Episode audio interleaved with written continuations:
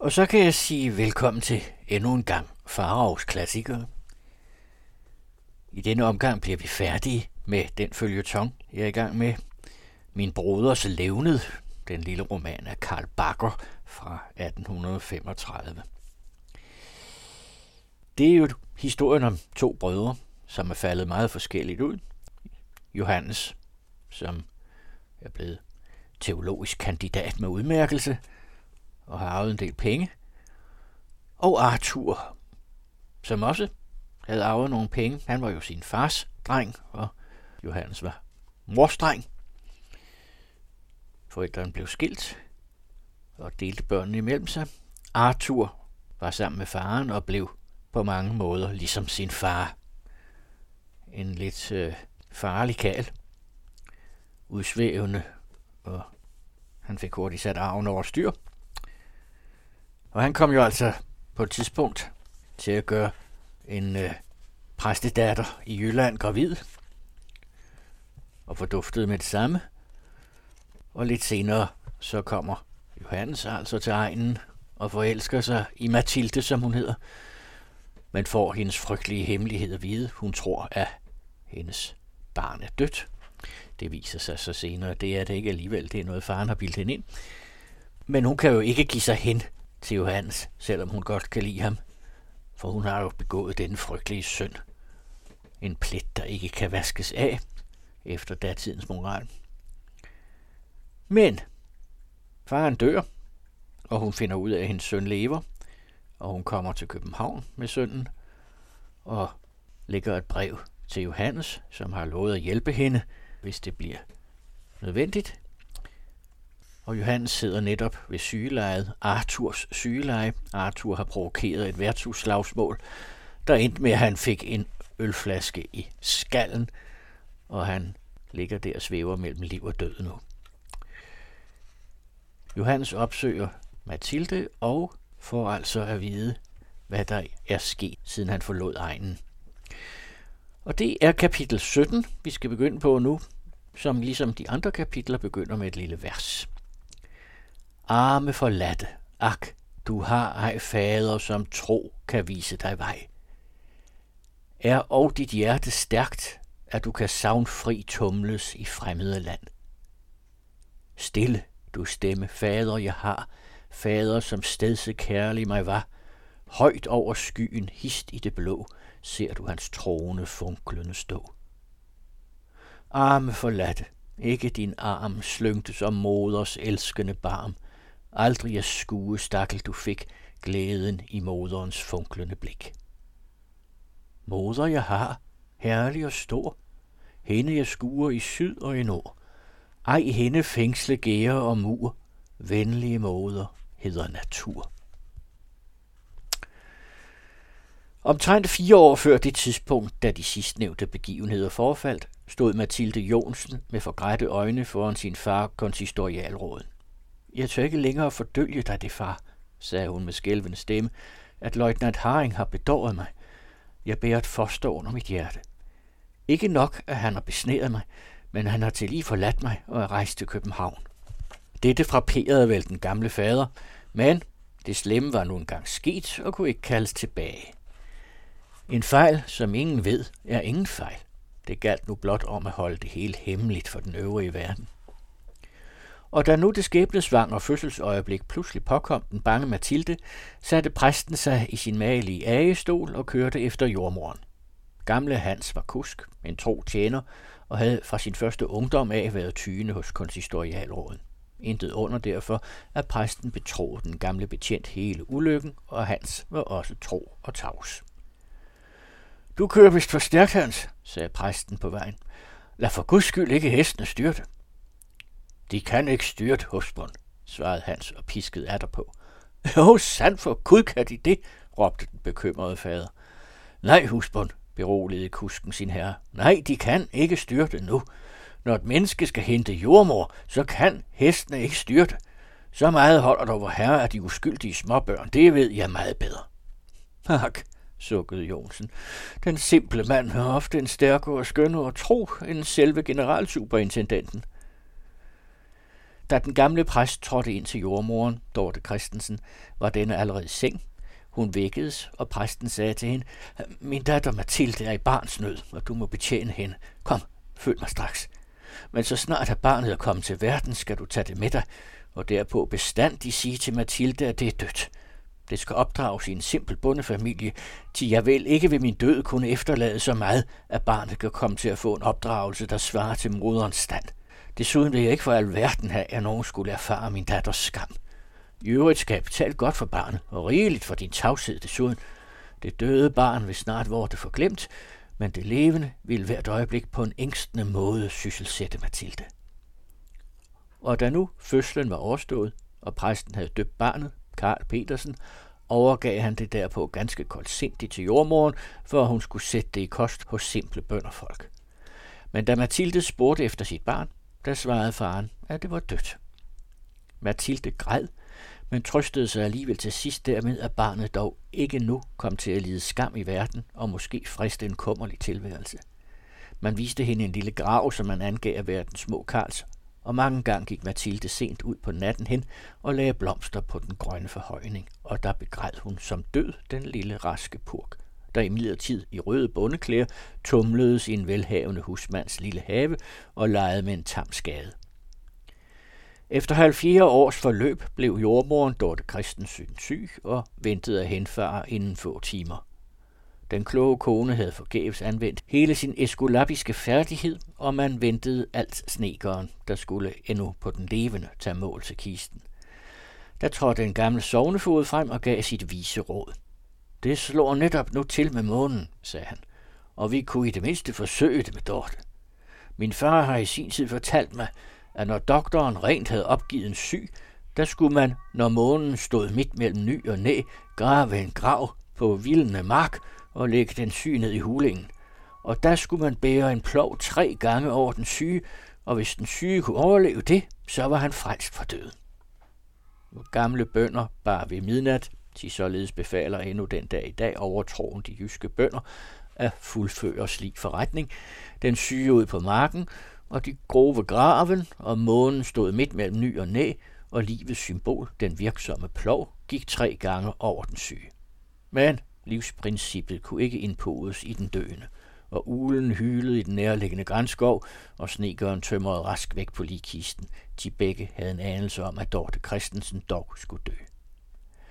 Adder bar de gamle bønder den døende kone hjem, men der forlangte hun at tale med frøken Mathilde. Straks løb en lille dreng, som vi ovenfor har set, over marken hen til præstens, men drengen traf på Mathilde, Halvor Thysen og mig, netop da vi fra en forhøjning i præstegårdens have betragtede de 13 høje, hvor i herremandens skat skulle være nedgravet. Da nu præstedatteren tøvede længe, og den syge kone frygtede for at dø, for inden hun kom, der lod hun den omtalte husmand kalde, hos hvem den lille Karl var i kost. Og da alle var gået ud af stuen, tiltalte hun ham således. Det barn, som du har i huse, det er frøken Mathildes barn, til hun har bragt det til verden. Jeg siger dette til dig for, at du, når præsten dør, men heller ikke før, kan meddele frøken, at hendes barn er i live og ikke under mål.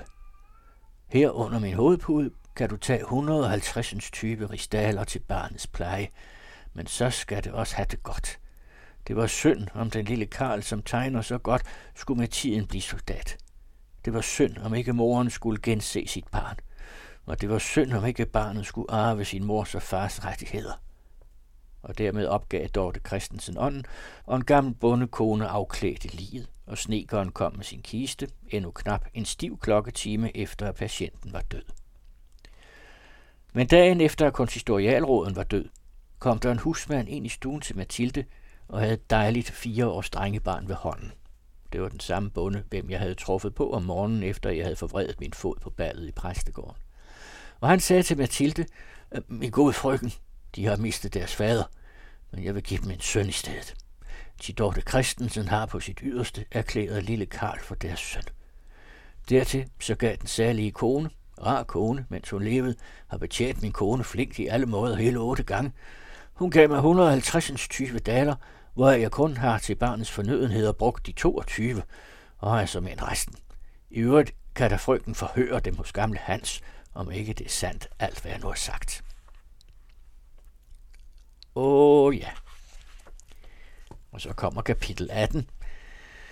Og I kan nok høre, at nu trækker det sammen til en lykkelig slutning.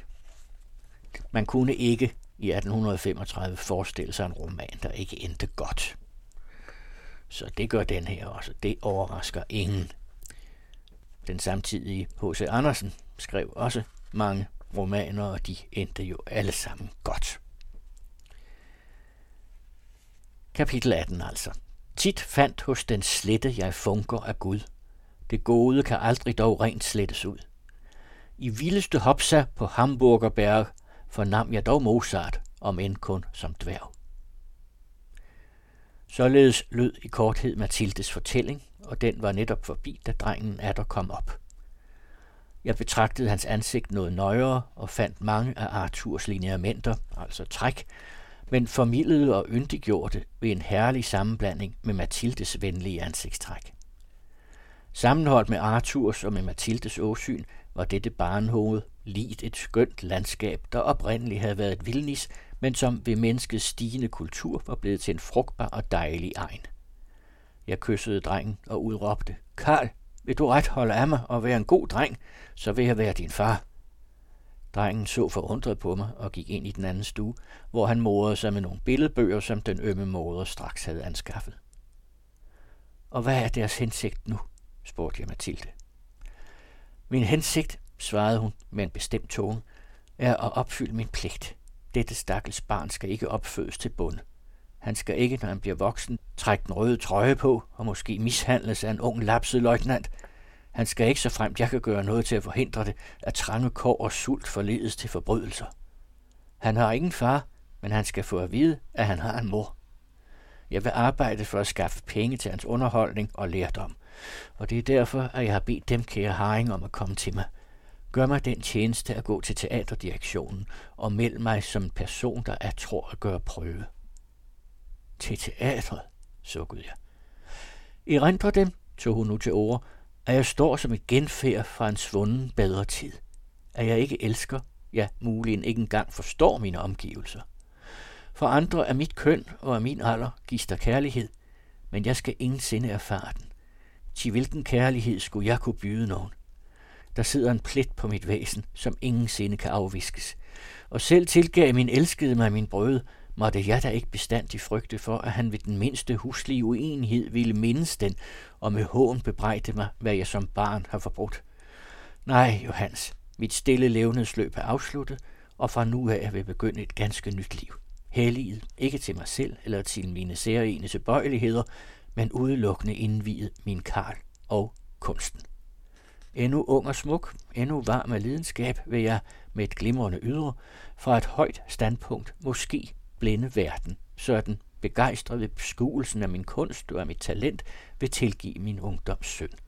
Jeg har aldrig stærkere følt mit indre kald end netop i dette øjeblik. Jamen, hvad om min bror, afbrød jeg hende, angerfuld bad om deres tilgivelse og tilbød dem sin hånd. Og dette spørger de mig om, Johans, sagde hun blegnende. Tror de virkelig, at jeg nogensinde ville tilhøre ham? Har han fra begyndelsen af, da han lærte mig at kende, åbenbart kun lagt an på at forlokke mig, har han kold og hjerteløs med en djævelsk ironi betragtet min varme, uskyldige, sværmeriske kærlighed. Har han uden medlidenhed forladt mig i det øjeblik, da han erfarede, at han havde gjort mig grænseløs ulykkelig, da han så min jammer og fortvivlelse? Har han i fire år ikke ladet mig høre et ord fra sig, ikke spurgt engang, om han ejede et barn? Så må jeg vel spørge dem, om jeg nogensinde kunne elske dette menneske.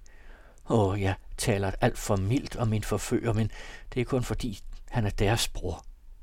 Åh, kære Mathilde, sagde jeg med skælvende stemme, om nu Arthur lå for døden, om nu beskuelsen af den nære opløsning havde betvunget hans vildhed, om det sig hurtigt nærmende øjeblik, da han skal træde frem for den vrede dommer, havde ængstet ham, om nu deres sørmodige skielse stod ved hans dødsleje og martrede ham, om de nu til hans beroligelse tilgav ham og rakte ham deres hånd, og de derved kunne befri dem og deres barn fra den mørke plet, ville de da ikke ægte den døende. Hun skælvede og græd. Jo, jo, råbte hun. For mit barns skyld vil jeg. For Karls skyld. Barnet skal aldrig erfare farens brød. Jeg vil ikke indplante det noget had til sin egen far. Jo, Harry, det vil jeg. Mathilde sagde, jeg melder dem ikke til teatret, men jeg går straks hen til min bror. Jeg omarmede hende hæftigt og forlod den rødmende pige for at besøge Arthur.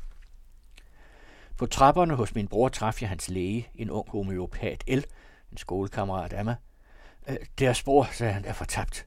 Hans bryst er ødelagt, og det onde har ved denne anledning fået en lejlighed til at bryde ud.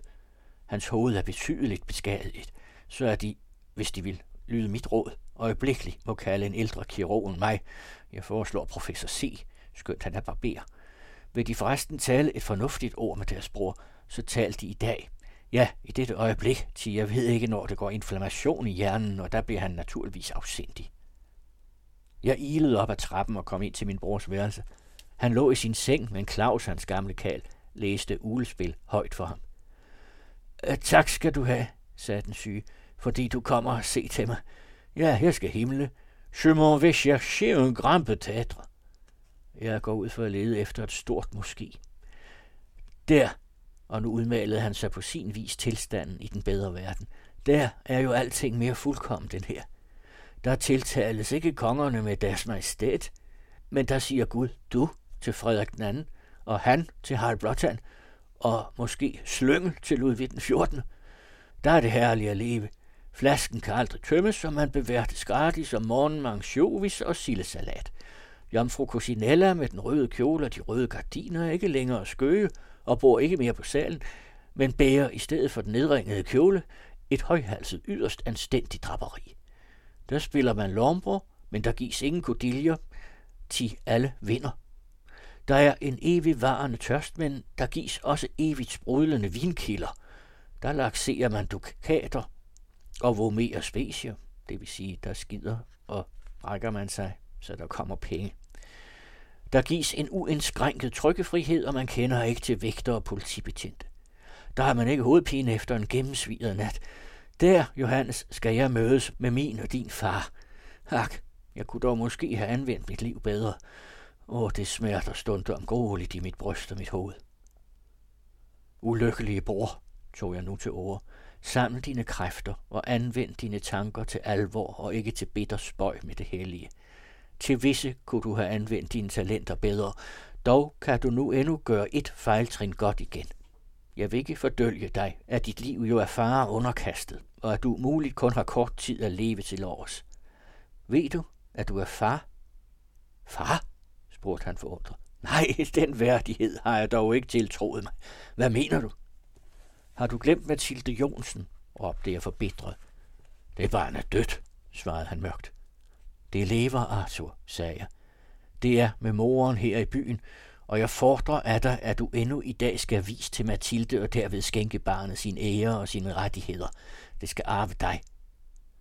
Lever det virkelig? sukkede han. Ak, hvorfor får jeg det første at vide nu? Det er egentlig en tåbelighed mod enden af sit liv at give sig af med følelser. Der skal man bruge sin forstand. Hjertet skal bruges af den unge og den levende. Men hovedet og modet tilkommer oldingen og den døende. I det øjeblik, den døende hengiver sig til følelsen, der sætter han sin trone i sin vugge. I midlertid, ja, hen barnet og moren og en præst, så kan du og doktoren være forlover. Og jeg gjorde de fornødne anstalter, frygtende mest for, at afsindighedens øjeblik skulle indtræffe for hurtigt. Og kapitel 19 Og derpå så gik han hin sorte vej, hvor håbet med tvivlen kæmper. Forvandlet blev hans unge maj til en sørgelig grav december. Usædvanligt tidligt indtraf vinteren det år. Den første sne knasede under vognhjulene, da jeg med Mathilde og den lille Karl kørte hen til Arthur. Det var, som om naturen selv ville væve et hvidt vokslag til min broders afsjælede læme. Og tykkes dem ikke, spurgte jeg Mathilde inde i vognen, at jeg udfører en sørgelig pligt. Jeg fører den, hvem jeg elsker højst på jorden, hende fører jeg som brud i den døendes arme. Jeg overgiver den til en mand, som ikke bekymrer sig om dem. Om nogle timer muligt er de, den skønne, blomstrende kvinde i den hvide silkekjole med rosenkransen i håret, ja om få minutter måske, er de forvandlet til en sort klædt Til en anden overleverer jeg min lykke. Kun sorgen beholder jeg for mig selv. Få mennesker kunne vist bære det med den tålmodighed og rolighed, som jeg gør det. Vær vis på, svarede hun mig, i det hun trak sin hvide handske af og rakte mig sin lille bløde hånd, at jeg skal være taknemmelig, når jeg kan. Nu forstår jeg, at deres kærlighed er oprigtig. Gid den havde truffet på en ædlere genstand, eller gid at jeg havde lært dem at kende, før jeg så deres bror. Tavse og vemodige kørte vi til den døende mand, men da vi holdt uden for Arthurs bolig, klamrede Mathilde sig fast til mig og spurgte mig med beklemt røst, om det ikke var bedre at lade det hele fare. Jeg svarede nej, og nu stod vi ved sygelejet. Præsten var alt kommet, og lægen, den anden forlov, stod ved sengen. Den sidste nærmede sig mig hurtigt og viskede, hvad de gør, det gør snart.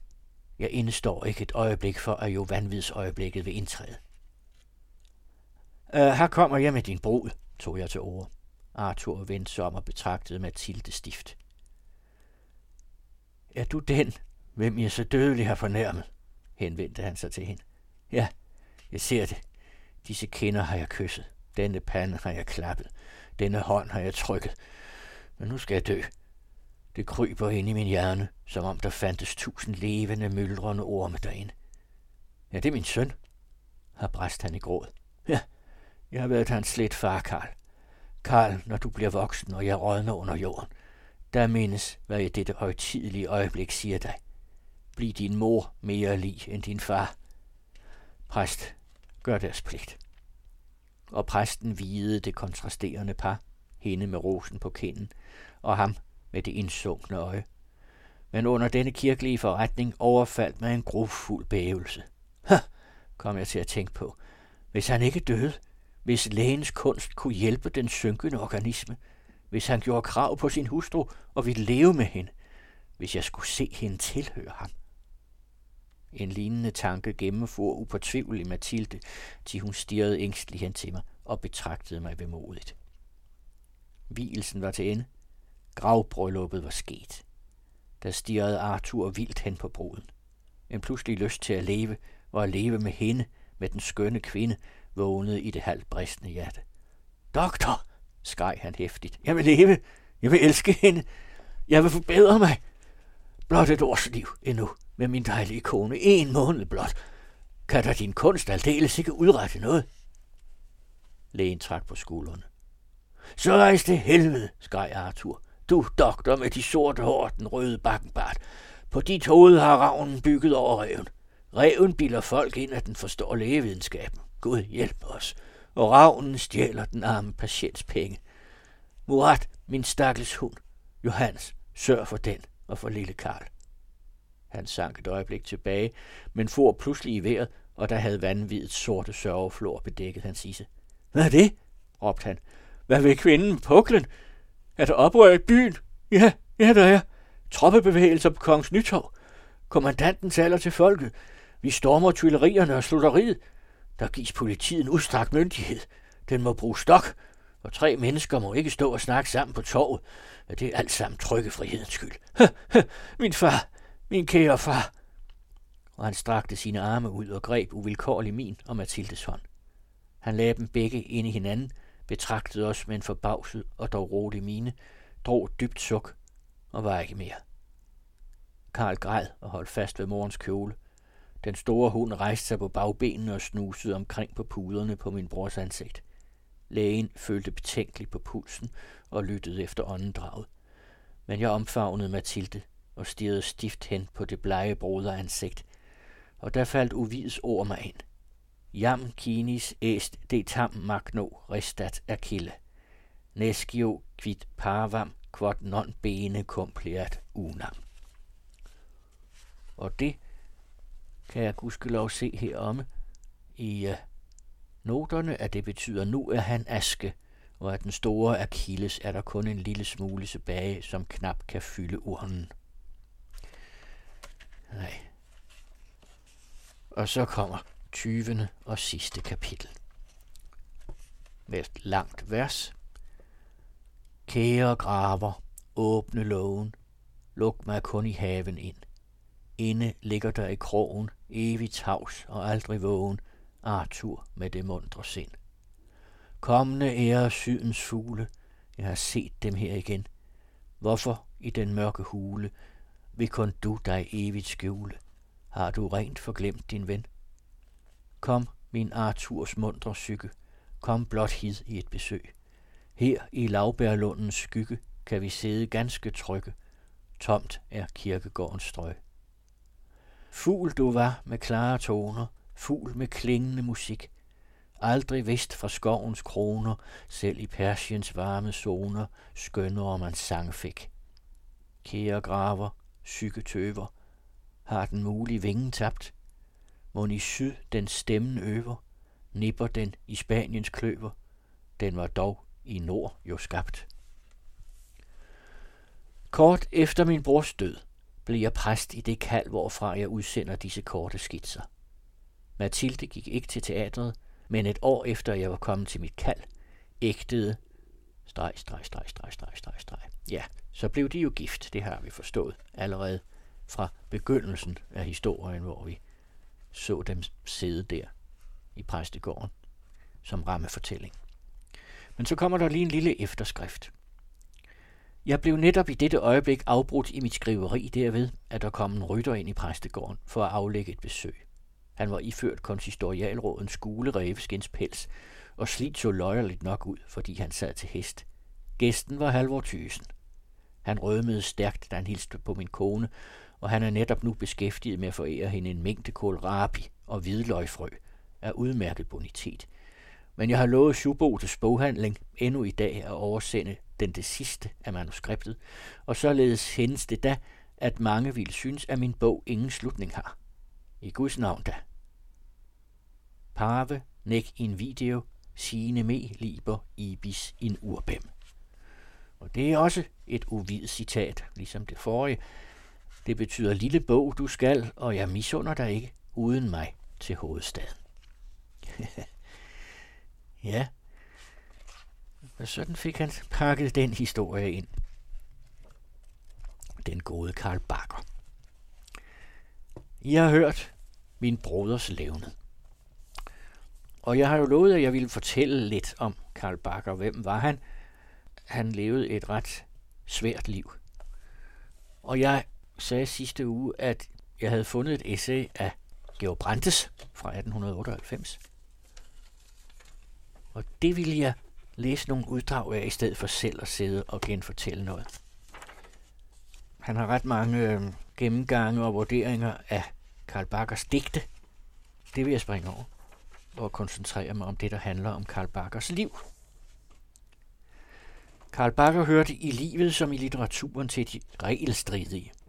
Han fødtes den 11. maj 1807 på fødselsstiftelsen i København af en ung ugift kvinde, Sofie Margrethe Poulsen, der var af ringe stand, og som synes at have stået en tobakshandlers butik på Vesterbro. Faren, kriminalretsassessor Peter Christian Bakker, tilhørte derimod en anset familie og nød selv så stor ansættelse for dygtighed, at han i de nærmest følgende år udnævntes til justitsråd, justitiarius i politiretten og ekstraordinær assessor i højesteret. Han tog sig af sin søn. Da moren døde halvandet år efter fødslen, satte han barnet i huset, først hos sin bror, en søofficer, dernæst hos dets bedstemor, etatsråd Inde Bakker. Han bestemte, at barnet skulle anerkendes og indtræde i sine rettigheder som hans arving, men han døde allerede i 1810. Tre år gammel var altså Karl Bakker fader og moderløs. Han voksede op hos den gamle etatsråd inde, der skal have været ser og tyrannisk, og som var rå nok til nu og da med drøje skældsord at lade den lille høre hans uægte fødsel. Skønt barnet altså materielt var nok så godt stillet som mangt et ægtefødt forældreløst barn, kan det ikke betvivles, at det meget tidligt har lidt under den uregelrette afstamning og måtte betragte sig som stående halvvejs uden for det ordnede samfund. Følelsen heraf blev varig hos Karl Bakker og skæbne svanger for ham. Han hørte til dem, der ikke lader sig ave. Uafhængighedsdriften i ham var så stærk, at den modsatte sig al disciplin udefra. Og han udviklede aldrig den karakterstyrke, som medfører selvtugt og selvbeherskelse. Han har kun i korte og spredte tidsrum haft sig selv i sin magt. Derfor er også vagabond og cigøjnerpoesi det originaleste, han tilfører den danske digtning. Han skildres i drengeårene som afvekslende lattermild og kåd, indesluttet og sky, en toneangivende spilopmager, en livlig, uagtsom og doven skoledisciple med satirisk hang og digterisk interesse. Han var allerede da og vedblev som voksen at være skiftevis let sindig og tungsindig. Den 11-årige dreng blev sat i Roskilde skole, der dengang blev styret med meget dygtighed, og anbragt i huset hos præsten ved Bistrup, hvor han ikke sjældent sultede og frøs. Han tænkte dog som ældre uden uvilje tilbage på sit ophold i Roskilde, hvis gamle kirke gjorde et befrugtende indtryk på hans fantasi. –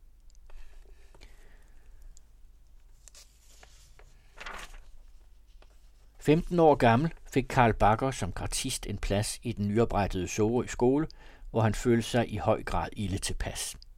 Selv den smukke og forroste egen var ham imod. Alt syntes ham småt og snævert, uden fjernsyn, det var altså at sige, uden udsyn og uden indsyn. Og den strenge orden og uafladelige kontrol på opdragelsesanstalten drev hans ubendige sind, der havde tøjle og trænse til karikaturtegninger med ord og pen, til grinebideri og forbitrelse. Han fik endnu af digterne dernede, hvor flere var lærer ved skolen, det indtryk, at de surmulede i den gnavenhed, som egen medførte. I indledningen til hans fortælling, Pedellens datter, hedder det, under denne mundre lyseblå himmel ser Haug surt, brummer Bredal, vonder Ingemann sig, og Vilsters latter synes at være krampelatter. Ja, i et vittigt brev til H.C. Andersen, den eneste samtidige digter, med hvem han synes at have stået en smule venskabelig og kammeratlig forbindelse, betegner han den lille stad, der da nys af Andersen var blevet forhærliget med en poetisk benævnelse, som en hardad modbydelig blindtarm. Han, som hverken havde forældre eller søskende, har søgt sin trøst i sit digteriske talent. Da han var 17 år gammel, åbnede så en port ind til lykken sig for ham. Hans skolekammerater, Hermans sønnerne Valdemar og Frederik Fiedler, der blev dygtige mænd og hans venner for livet, tog ham for første gang i sommeren 1824 hjem med sig til farens ejendom, herregården Basnes i nærheden af Skelskør. Og her henrykkede alt ham. Her lå for første gang dansk naturskønhed i hele dens fylde åben for hans blik. Aldrig blev han træt af at besøge egnen her, skoven, haven, fiskeparken, hvis skønhed er forskellig til enhver årets tider. Han elsker det bange rådyr og den mørke solsort, og altid mindes han med glæde borgens gamle sale og den frodende Østersø udenfor med de vilde svaners skrig om natten. Her blev han dernæst for første gang kærligt optaget i et harmonisk og fredeligt hjem. Moren tog sig moderligt af ham. Sønnerne viste ham et broderligt venskab. Her endelig elskede han for første og eneste gang og blev genelsket, i det hans hjerte hang ved husets unge datter Tora, der vel var halv barn, hen ved 14 år gammel, da han så hende første gang, men hurtigt udviklede sig til stor skønhed.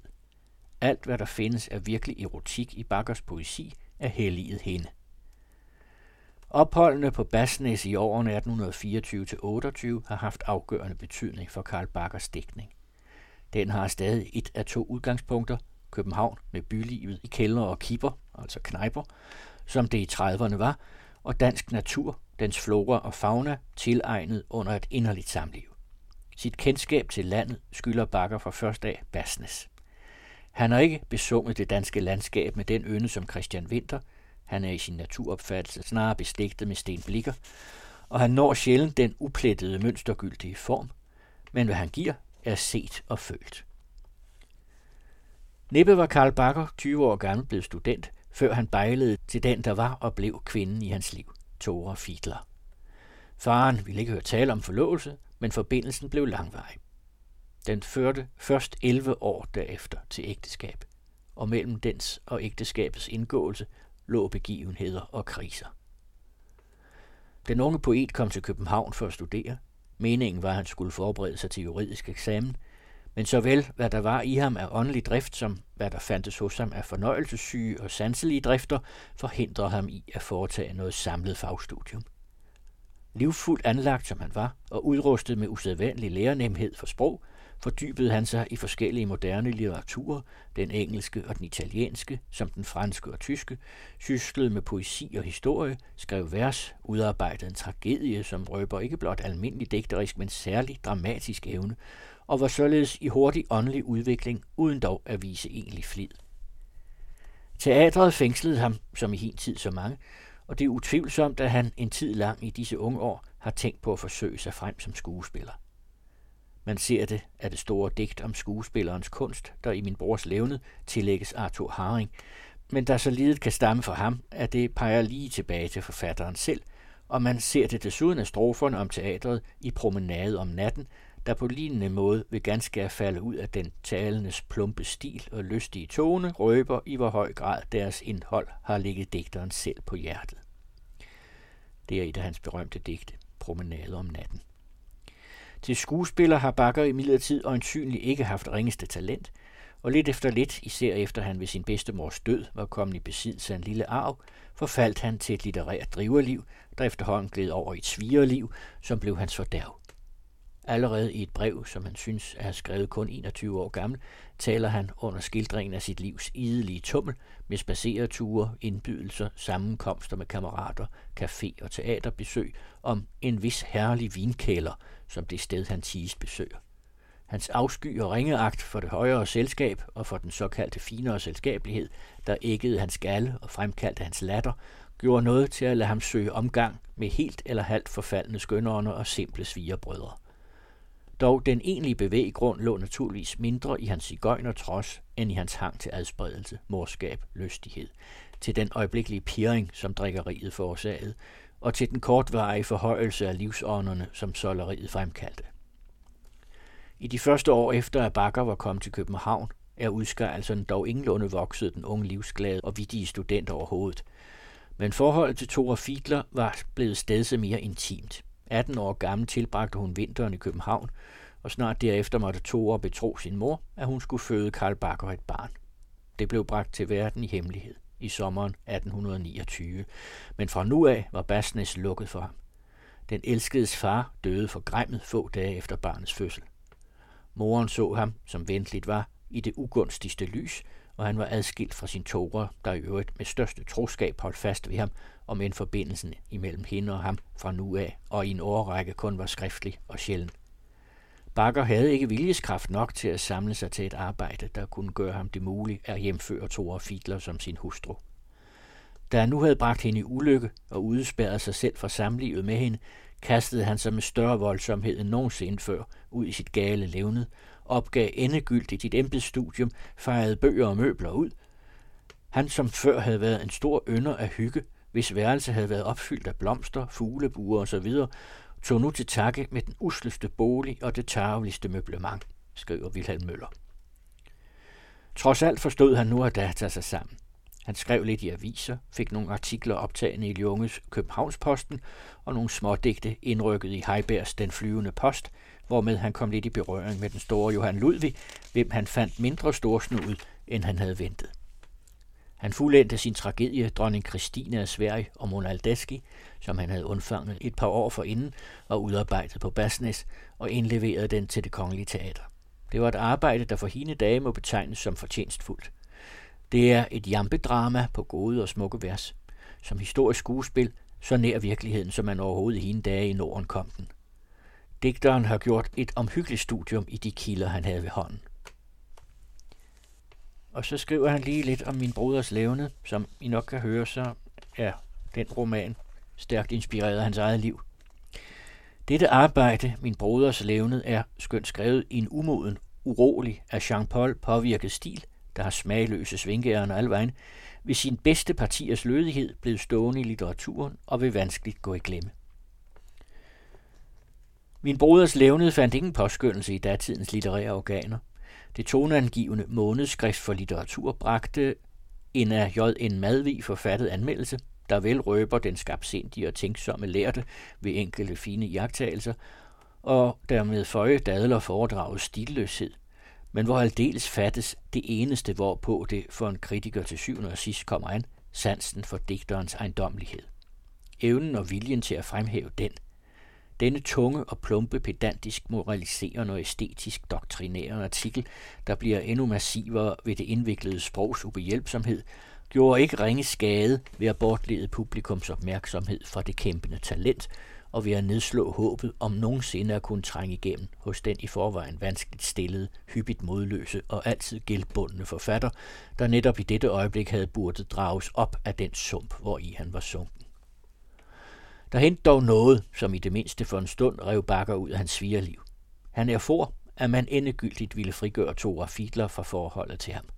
Hendes mor, der ret naturligt ville kommet til den tro, at han aldrig havde elsket datteren, søgte at have meddelt sin opfattelse og bestemte, at hun skulle tage til Hamburg til en slægtning. Karl Bakker, der fik at vide, når afrejsen skulle foregå fra Korsør til Kiel med dammskibet Løven, modtog derved et sådan stød, at han for en gang skyld brød med sine ellers uovervindelige vaner, rev sig løs fra svigeriet i København og pengeløs som han var, begav sig til fods på vej til Korsør for at se den elskede, før hun blev bortsendt. Om deres møde før skibets afgang er Bakkers helt igennem skønne digt Damskibet Løven et gribende minde. Dette digt indeholder som et kraftuddrag det fineste, ypperste i hans natur, og sikkert har han, dyrkeren af Byrons poesier, troet på den forklaring, han deri giver af, hvorledes den frembringende ånd må bøde for sin digtergave. Der må være et jordskælv i hans indre. Hans bryst er en ruin, hvor jævndøgnstormen udsynger mørk sin dybe melodi. Han selv tilhører lidenskab til formen i gruset styrter, ånden hvor der fri men kun på et enkelt sted anslås denne bajonske tone, og i øvrigt er digtet rørende ved udtrykke simpelhed og den stærke følelsesægthed. Den gav sig ikke længe efter vidnesbyr i gerning. Han havde fattet den beslutning at gøre de slette tanker til skam, som på Basnes næredes om ham, og at opfylde sin alt for længe forsømte pligt over for den kvinde, han under sine udskejelser aldrig havde glemt. Da han i efteråret 1836 modtog et tilbud fra Odense om at tiltræde stillingen som redaktør af Fyns Stiftstidende, greb han til, og da det daglige udkomme nu var ham sikret, købte han sig et lille hus og ægtede i 1838, altså 31 år gammel, den kvinde, der så længe havde ventet på, at han skulle indløse sit løfte. Hans lille søn var da niårig. Vistlig bragte han et offer. Han havde længtes ud efter rejser i fremmede lande – nu var han for bestandig bunden til en lille dansk provinsby. Men når man mindes, hvad han havde set og elsket i sin tårer, synes offeret ringe. Han er upåtvigeligt gået til dette nye tidsrum af sit liv med de bedste forsætter. Det daglige arbejde, der jo ingenlunde lå over hans kræfter eller uden for hans interesser, har han ville bestride med omhu, og det har været hans akt at skænke og nyde lykken som ægtevid til den, han så længe havde dyrket og savnet, og som far til sin dreng. Men de gamle vaner fra København var for stærke. Han foretrak næsten lige straks vinkæleren for hjemmet, og det simpleste selskab ved en snaps og et glas øl for den bedre borgerlige omgang, som han kunne have søgt. Han passede nogenlunde flittigt sin bestilling som provinsbladsredaktør, men han skrev ikke mere nogen dækning af værdi. Han fandt selvfølgelig ikke i sin hustru det ideal, der under den lange adskillelse havde forsvævet ham, og man har ville give hende skylden, har i ubetydelige upålidelige, opbevarede træk ville se bevis for, at hun var, hvad man kalder en simpel natur. Det er umuligt for en udenforstående her at dømme mand og hustru imellem. Han kunne jo ikke gøre ved, at han under elskovens illusion havde set et højere væsen i et måske ikke ualmindeligt pigebarn. Men hun behøver ikke at have haft noget som helst simpelt i sit væsen, for ikke som kvinde at forstå poesien hos denne underlige digtermand, denne vidigt følsomme fyldebøtte, der som hendes elsker havde lavet hende i stikken, og nu var blevet hendes ægtefælle for stadig at søge fra hende til sjoverne og snapsen. Det var umuligt, at mand og hustru begge kunne bevare længslen eller savnets forskyndende og forklarende evne, nu da de var henvist til under små og vanskelige kår at se hinanden hver dag. Ikke des mindre synes deres samliv have været kærligt og godt. På grundlag af meddelelser fra en endnu levende dame, der var en hyppig gæst i Bakkers hus lige til hans død, og som endnu har boet en hel sommer i familien, ses Bakker i sit hjem som den lul smilende, lystigt plierende ægtemand, altid oplagt til en spøj, aldrig gnaven. Og det fortælles om ham, at han mere end en gang i sine alvorlige øjeblikke har sagt, du fortjener en bedre mand end mig, Thor. Samme dag han døde, skriver fru Thora Bakker til sin bror et brev, hvor i hun omtaler Bakker i de inderligste udtryk og siger, jeg har nu mistet alt, hvad jeg har levet for her på jorden. Og i et brev, der er skrevet få måneder efter mandens død, bruger hun om ham det udtryk, at hun med ham har mistet det bedste, det kæreste, det der gav hendes liv værdi for hende selv. Karl Bakker udgav endnu i 1845 en samling fortællinger og vers under titlen Øjeblikkets børn, men næringssorg, kedsomhed ved redaktørstillingen og det opslidende levnet uden for hjemmet havde tæret på hans helbred, kræfter og talent. En afskyelig tør hoste varslede ikke godt. Fra juli 1846 var han sengeliggende, I eftersommeren fik han så en hæftig skræk, i det hans eneste søn, der pludselig var blevet farlig syg, måtte hentes hjem fra den gård på landet, hvor han opholdt sig. Snart viste det sig, at sygdommen var håbløs. Drengen døde den 21. oktober.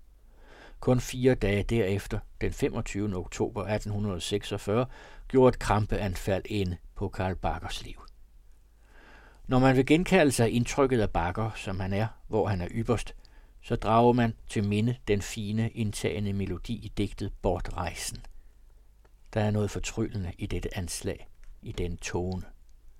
Aldrig glemmer jeg den skønne nat, da hun til mit telt kom, bly og bange. Stod i døren skælvende og mat, så sig om stå ængstligt flere gange. Ja, det var altså hans livs historie i en kort fortælling, og han blev altså ikke engang 40 år gammel. Og i dag er han som sagt stort set glemt. Hvis man kender noget, så kender man altså den lille børnesang, Når kommer våren vel, og ikke nogen af hans store digte, men øh, de findes der på tryk, hvis man vil læse dem. Så meget om Karl Bakker. Nu slutter vi Faros klassikere for den gang, og til næste uge skal jeg nok finde en ny historie.